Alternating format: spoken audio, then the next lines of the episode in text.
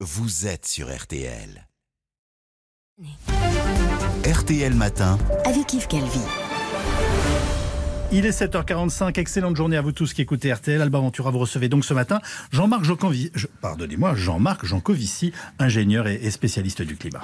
Bonjour Jean-Marc Jancovici. Bonjour. Et vous publiez donc l'œuvre du Shift Project, le plan de transformation de l'économie française. The Shift Project, c'est votre think tank, un groupe de réflexion. Shift, c'est le changement en anglais, je le dis au cas où. Et puis vous publiez aussi une bande dessinée qui connaît un grand succès, Le Monde sans fin, avec Christophe Blanchet d'Argo. D'abord, Jean-Marc Jancovici, du carburant à 2 euros le litre, est-ce qu'on doit s'habituer à ça, à des pics comme ça? Alors malheureusement, la réponse est un peu oui. Euh, en fait, quand on est très dépendant d'une forme d'énergie, ce qui est le cas encore aujourd'hui, parce que contrairement à ce qu'on peut parfois penser avec le fameux slogan La France pays tout nucléaire, en fait l'essentiel de l'énergie qu'on utilise en France, c'est des combustibles fossiles et notamment des dérivés des produits pétroliers. Quand on a euh, une dépendance forte à un type d'énergie et que de temps en temps il n'y en a pas assez, euh, pour des raisons sur lesquelles on peut éventuellement revenir, il y a des fortes hausses de prix. Donc, euh, tant qu'on n'aura pas décarboné l'économie, et en particulier décarboné les transports, toute insuffisance d'offres se traduira par ce genre d'épisode. Mais alors, se débarrasser de l'énergie fossile, donc vous dites, on a du mal parce que c'est une drogue dure, elle est partout, l'énergie fossile. Oui, absolument. Dans ce Elle studio, fait partie nous- de notre vie. Voilà. Oui, oui, dans ce studio, on est environné de dérivés du pétrole, par exemple. Euh, tous les gens qui portent des fibres synthétiques sur eux, au moment où ils nous écoutent, là, ils ont un dérivé du pétrole sur eux. Toute personne qui utilise une petite cuillère ou une fourchette pour son petit déjeuner, et faire ça en général, on met des tâches partout, à utiliser du charbon, parce que l'acier est fabriqué avec du charbon. Euh, toute personne qui se chauffe au gaz ou même qui utilise de l'électricité, utilise un peu de gaz, etc. Donc oui, les combustibles fossiles sont absolument partout autour de nous. En fait, c'est eux qui ont fait le monde dans lequel on vit. Et dans ce livre, euh, le plan de transformation de l'économie française, vous écrivez Nous estimons que le prochain ou la prochaine locataire de l'Élysée doit prendre des décisions qui feraient baisser de 5% par an les émissions de CO2 de la France lors de son prochain mandat, soit près de 25% en tout. Vaste programme. Oui, vaste programme, absolument, comme disait l'autre. Euh, alors pourquoi 5% par an? C'est pas complètement sorti d'un chapeau. C'est parce que la physique nous dit que pour limiter le réchauffement planétaire à 2 degrés, il faut pas mettre dans l'atmosphère, alors je suis désolé de parler de plus de 3000 milliards de tonnes de CO2. Le CO2 s'en va très lentement une fois qu'il est dans l'air. Donc en fait, ce qui compte, c'est de pas l'y mettre. Euh, une fois qu'il y est, il aime bien y rester. Euh, et ça, ça veut dire qu'il faut que les émissions planétaires baissent de 5% par an à partir de maintenant, tous les ans, euh, jusqu'à ce que je meure et même jusqu'à ce que mes enfants meurent, en gros. Euh, et 5%, pour donner un ordre de grandeur aux gens qui nous écoutent, c'est la baisse des émissions qu'on a eue l'année 2020. Donc au moment où le Covid s'est exprimé à plein, euh, voilà, c'est Bon, 5%. mais on faisait rien, on était chez nous, on roulait pas. Alors on faisait quand même un petit quelque chose parce qu'on continuait à manger, on continuait à se chauffer, euh, on roulait, il y a quand même quelques personnes qui roulaient un peu, on continuait à acheter, même par correspondance. Euh, donc l'économie, elle s'est ralentie, elle s'est pas complètement arrêtée.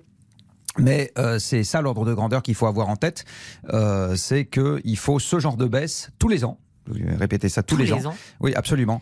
Donc en gros, pour prendre un parallèle historique, on est en train de parler d'un plan Marshall ou peut-être même d'une économie de guerre. Mais alors justement, c'est un plan vous que vous proposez dans, dans, dans ce livre. Ça veut dire que ça passe par plus de nucléaire. On construit plus de centrales Alors, nucléaires. ça passe par plein de choses. Euh, le gros gros morceau euh, dans ce plan, euh, c'est quand même ce qu'on appelle la sobriété.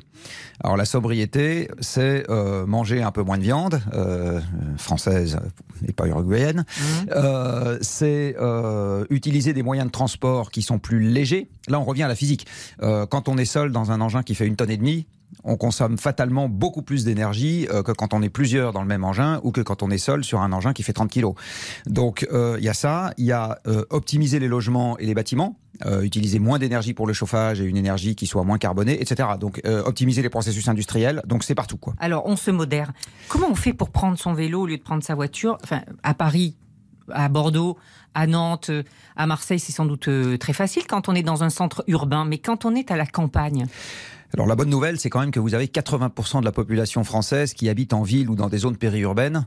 Euh, et c'est oui, bien c'est une bonne nouvelle. Donc c'est bah oui parce que c'est par eux qu'il faut commencer. Euh, en gros, il faut pas être euh, maniaque en disant euh, tout le monde doit prendre un vélo où qu'il habite, quoi qu'il fasse, quel que soit son métier, etc. Ça n'aurait pas de sens.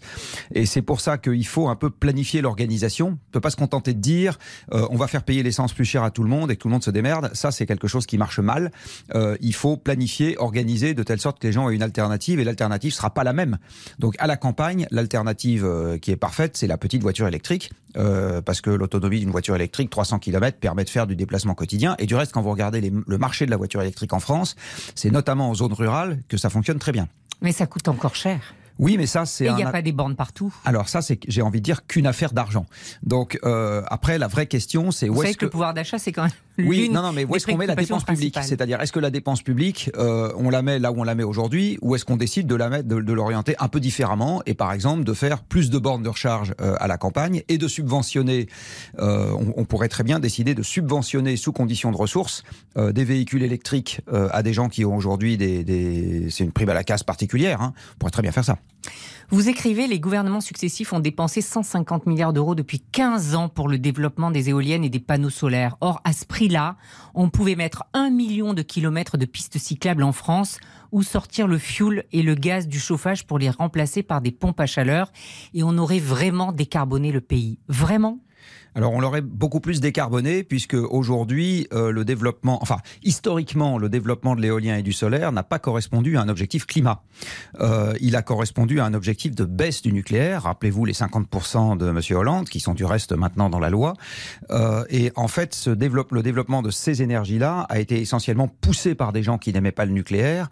Mais il se trouve que de remplacer du nucléaire qui n'émet pas de CO2, il faut rappeler que le nucléaire n'émet pas de CO2 et que la vapeur qu'on voit au-dessus des tours de réfrigération, c'est de la vapeur d'eau, c'est un gaz à effet de serre. Euh, remplacer cette énergie-là par des éoliennes et des panneaux solaires, c'est neutre sur le plan des émissions. Alors que si on remplace des chaudières à gaz ou à fioul qui, elles, émettent du CO2, ou des voitures à pétrole, qui, elles, émettent du CO2 par des choses qui n'émettent pas de CO2, là, on gagne vraiment. Donc, plus de nucléaire plus de... Est-ce qu'il faut construire d'autres centrales? Ah, Fatalement, oui, euh, parce que les centrales qu'on a actuellement, elles sont pas éternelles. Euh, donc à un moment, il va bien falloir les remplacer. Et par ailleurs, si on veut électrifier tous les usages, électrifier les transports, électrifier le chauffage, électrifier certains processus industriels, il faut bien produire cette électricité. Donc le choix, il est entre euh, renouvelables et nucléaire. Alors c'est un long débat qu'on va pas avoir le temps de mener ce matin, mais euh, pour le pour le le synthétiser en une phrase, euh, le réseau de transport d'électricité a publié il n'y a pas longtemps une très copieuse étude euh, qui dit que en gros, moins on fait de nucléaire et plus on se complique la vie. J'ai une dernière question parce que vous dites manger moins de viande, mais on met toute une filière en péril, on met des emplois en péril. Ça dépend comment est-ce qu'on traite économiquement la filière. On pourrait très bien, alors je vais dire quelque chose qui va peut-être vous étonner, mais on pourrait très bien faire pour la viande exactement ce qu'on a fait pour l'électricité d'origine renouvelable, c'est-à-dire avoir des prix garantis pour les éleveurs, considérablement supérieurs au kilo par rapport à ce qu'ils ont aujourd'hui, leur payer beaucoup plus cher en échange d'une baisse des quantités. Et en fait, quand vous discutez avec des agriculteurs, ce que je fais de temps en temps, en leur disant qu'est-ce que vous pensez de ce genre de système, on ne se fait pas immédiatement couvrir de tomates pourries. Merci beaucoup Jean-Marc Jancovici. On vous garderait bien encore une demi-heure. Ça s'appelle The Shift Project, le plan de transformation de l'économie française. C'est chez Odile Jacob et je recommande aussi votre bande dessinée qui s'arrache, Le Monde sans fin chez Dargo. Merci. Et, et on vous garde d'ailleurs le samedi matin avec mon camarade Stéphane Carpentier euh, à 7h15, si je ne m'abuse, euh, pendant